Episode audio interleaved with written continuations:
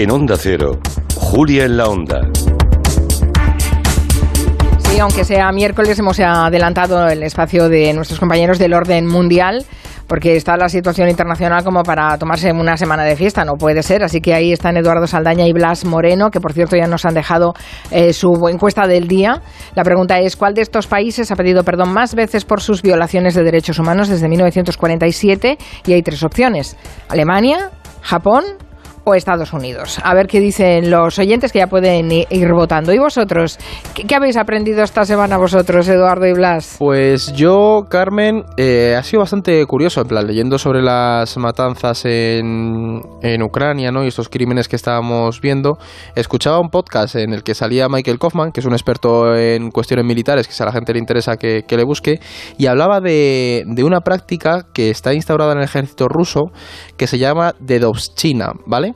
Y es una práctica de abusos a los novatos dentro de la propia estructura del ejército por, por militares más, más veteranos, ¿no? O sea, novatadas. sí, novatadas, pero a un nivel muy, o sea, tan, tan bestia que llegan a tener un término para definirlo y viene de la de la etapa del ejército soviético se heredó en toda la estructura, no simplemente el ejército, también las en la Rosguardia, ahora en la que es la Guardia Nacional, en los servicios de inteligencia y demás, y está muy instaurado y es un problema que tienen internamente y muchos de estos analistas señalan que, que también influye mucho en la brutalidad de, de, las propias tropas porque son tropas pues muy desmoralizadas que han llegado algunos a pasar pues por situaciones realmente traumáticas durante su formación. Y me ha parecido muy interesante que hubiera un término que es eso de China por si alguien quiere buscarlo eh, en internet y googlear para investigar un poco más que, hubiera un término para referirse exclusivamente eh, a esto. Bueno, es que además tiene un problema muy grave con los suicidios de reclutas. Sí, sí, justo, también lo comentaba. Porque es tan duro, o sea, no son novatadas al uso, es que son cosas muy, no, de abusos sexuales, se suicidan. Sí, sí, sí. O sea, Qué es muy fuerte. es muy, muy bestia. ¿Y tú,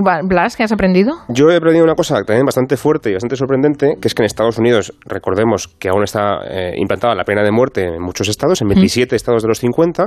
Bueno, pues bien, normalmente lo que se hace es utilizar la inyección letal, pero en los últimos años se ha empezado a recuperar, atención, el fusilamiento como forma de ejecución. Que a mí me parece una cosa súper fuerte, muy anacrónica, muy fuera de lugar, pero ha pasado eh, en, Carolina del Sur, en Tennessee, no, perdón, Tennessee no, en, Mississippi y en Oklahoma. Y también además eh, estaba ya desde hace muchos años en Utah, eh, que la sigue implantando y la sigue utilizando desde hace ya bastantes años. Entonces, cuatro estados ahora mismo fusilan a gente cuando tienen que ejecutarles.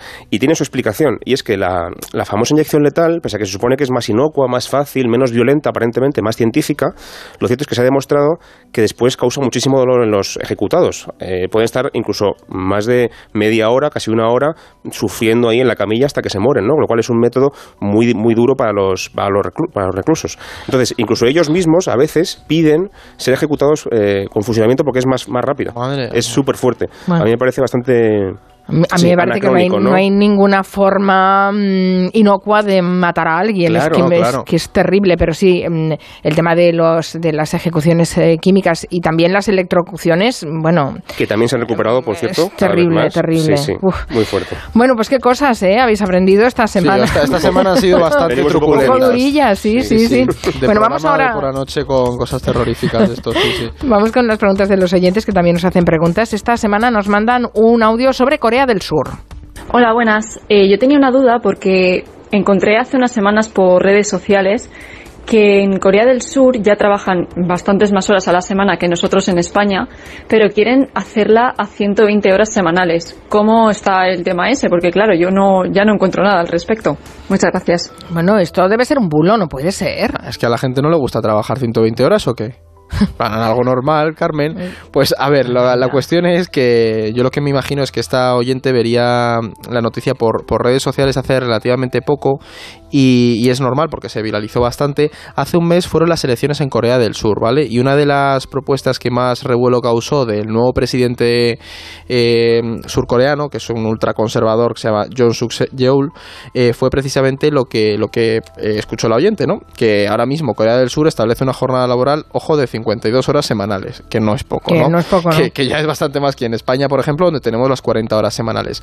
Para situar también a los oyentes, esta jornada de 52 horas fue introducida por, por los demócratas en 2018, Carmen, o sea, tampoco hace mucho, y fue y fue criticada por, por este nuevo presidente. Es decir, a él no le hacía mucha gracia que se bajaran las horas, pero es que antes estaba en 69 horas semanales y se redujo como un incentivo para aumentar la calidad de vida y potenciar la natalidad. Que a mí me hace menos mal, menos mal. Claro, dices, bueno, gracias a Dios, 69 no, 52 que, que tengo más tiempo. Ahora, ¿qué pasa? Que lo que plantea el nuevo presidente es dar la opción, cuando la empresa lo requiera, de hacer 120 horas a la semana para aumentar su producción. Vamos, eh, más del doble, ¿no? Esto sería, pues, eh, trabajar 24 horas seguidas durante 5 días o unas 17 horas si trabajas los 7 días de la semana. Y Ah, en teoría... Como en la Feria de Abril, en las casetas de la Feria de Abril. Claro, en teoría, a ver, mm, teóricamente es que tú trabajes esas eh, 120 horas y luego te tomes un descanso más prolongado, para que, para que nos entendamos, una semana solo tiene 168 horas en total, ¿no? Está,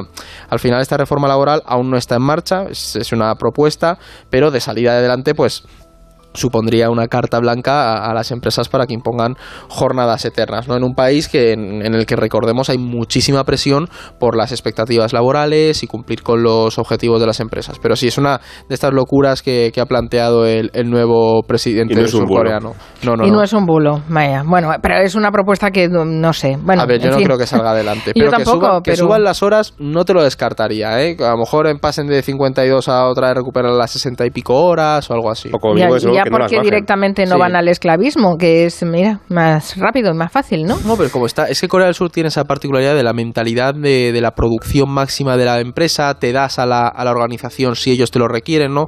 Entonces sí que tienen ahí un problema gordo y este hombre pues encima lo quiere potenciar más. Bueno, pues era la curiosidad del oyente que esperemos a, haber resuelto. Uh, vámonos un momentito a Francia, después ya iremos a Ucrania y Rusia. Hay uh, focos de actualidad sí, sí. en el mundo que se nos abren continuamente, pero eh, en Francia ya saben que se ha pasado, la semana pasada se, se, celebró la primera vuelta de las presidenciales. No ha habido sorpresas ahí porque ya se sabía que quedaban dos y eran Macron y, Le Pen. Y ahora estamos eh, ya en campaña para la segunda vuelta que será el día 24. ¿Creéis que Le Pen tiene posibilidades reales?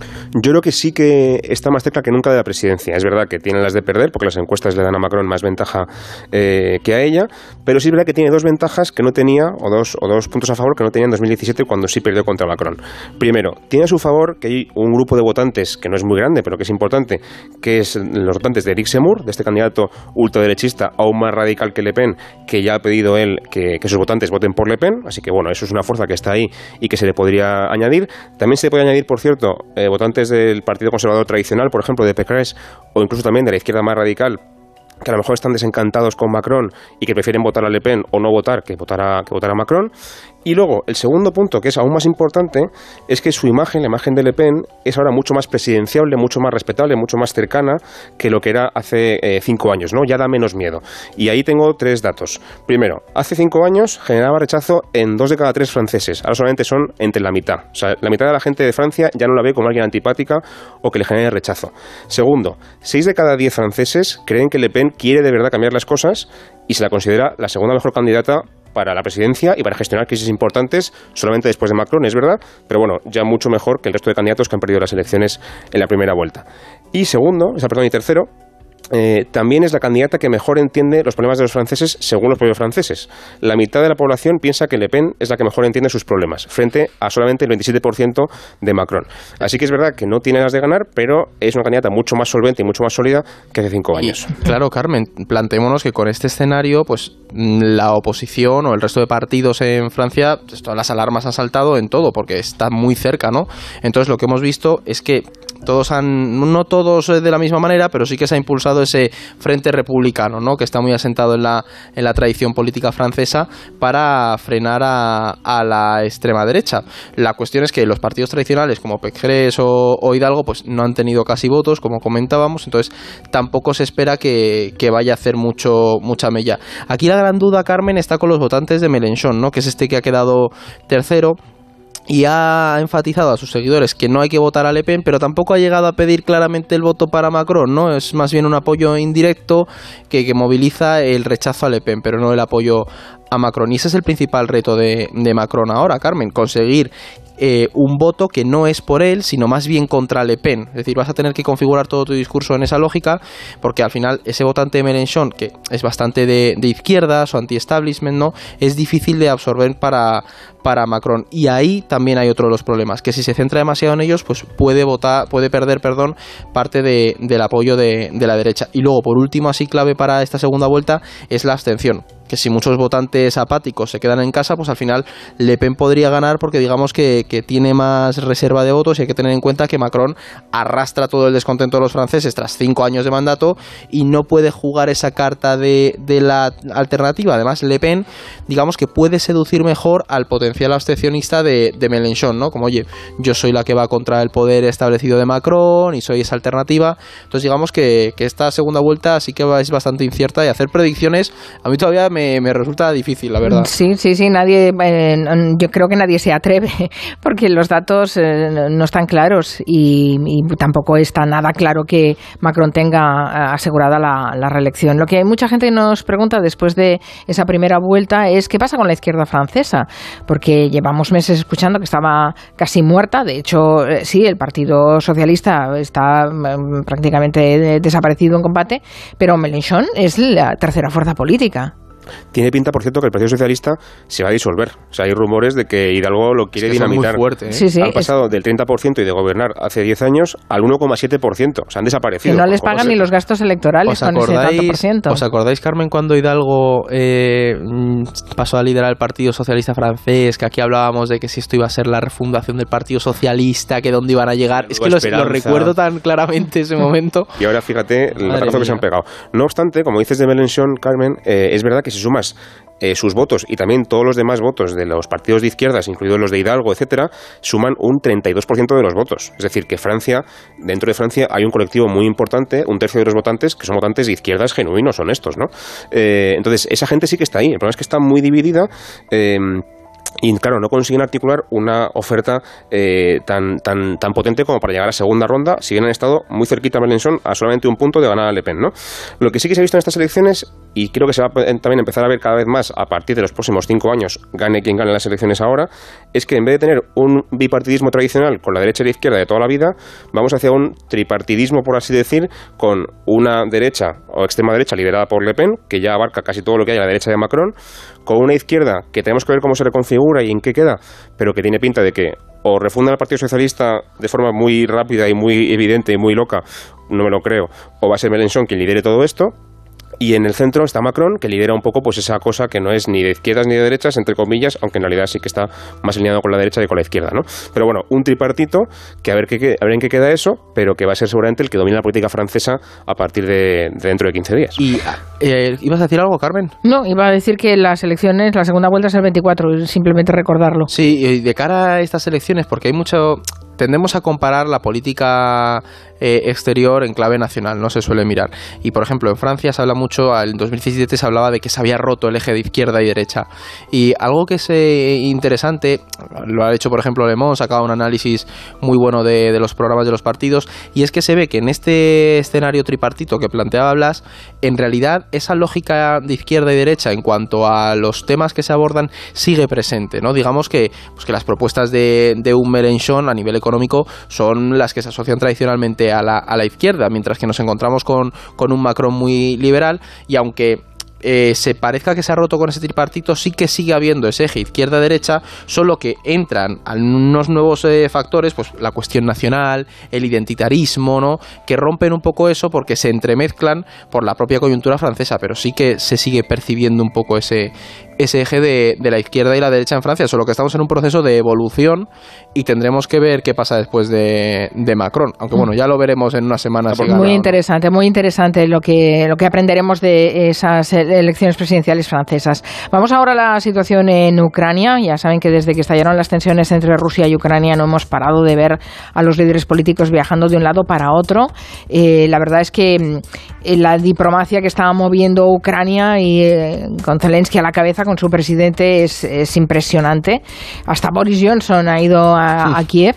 Pero ha habido un caso reciente que ha sido especialmente llamativo, que es el del canciller austríaco que no ha ido a Kiev. ha ido a Moscú. Es el primer líder europeo que se reúne en persona con Putin desde que comenzó la invasión. ¿Y eso cómo se puede interpretar?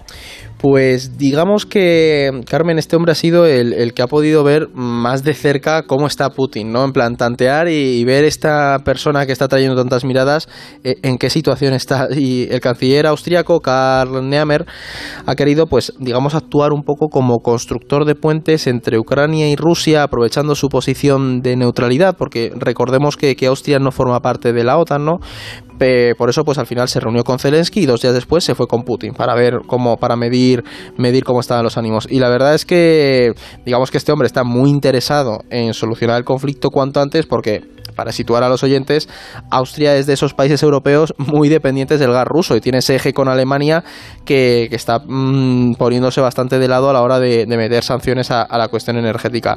Pero, de momento, no, salió bien esa no, no, no, no, no, ha salido muy escaldado. O sea, lo definió como a Putin, al salir de ahí, como muy directo, franco y duro. Y es que ha visto a Putin muy convencido de, de, su discurso. Por ejemplo, cuando condenó los crímenes de guerra el canciller austriaco, Putin mantuvo que eso fue un montaje de las, de las fuerzas ucranianas. ¿no? Entonces, el europeo, el líder europeo que ha estado más cerca de Putin ya nos ha dejado claro que por ahora no ve al líder ruso como mm, proclive a, a, llegar a un punto de entendimiento. Bueno, lo ha dicho el mismo Putin, ¿no? Que ha dicho que las negociaciones han llegado a un punto muerto y que no hay más opción que seguir con esa operación especial.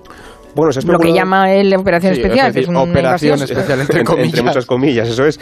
Se ha especulado mucho con que Rusia hubiera ido a las negociaciones de verdad con interés honesto de negociar algo, o si simplemente lo que quería era ganar tiempo para que mientras negociaba y distraía a los ucranianos, poder desplazar sus fuerzas hacia la zona del Donbass, que es la zona en la que ahora se va a centrar mucho más la, la, guerra ¿no? dentro, de, dentro de este próximo mes. Es verdad que sus demandas ahora son mucho más débiles, porque Rusia ha perdido mucho terreno en Ucrania y muchísimas fuerzas y tal, tiene una posición más débil que hace un mes, pero ahora, dentro de, dentro de estos próximos 15-20 días, como decía, el foco va a estar en el Donbass, en la región este, y ahí tiene toda la pinta de que la guerra se va a poner mucho más cruenta y mucho más dura que lo que hemos visto hasta ahora, y ya es decir, ¿por qué? Porque, bueno, en esa región, primero, eh, están los ejércitos muy concentrados, tanto el ruso como el ucraniano, y ya hablamos de ejércitos mucho más separados que hasta, que hasta hace 15 días, y además es que Zelensky ha pedido aún más armas a Occidente, y se está valorando mucho mandarle armas que ya no son solamente misiles antitanque o fusiles de asalto, son cosas como tanques... Los drones eh, kamikazes, los drones kamikazes, cosas mucho más potentes, mucho más grandes, mucho más dañinas para las fuerzas rusas.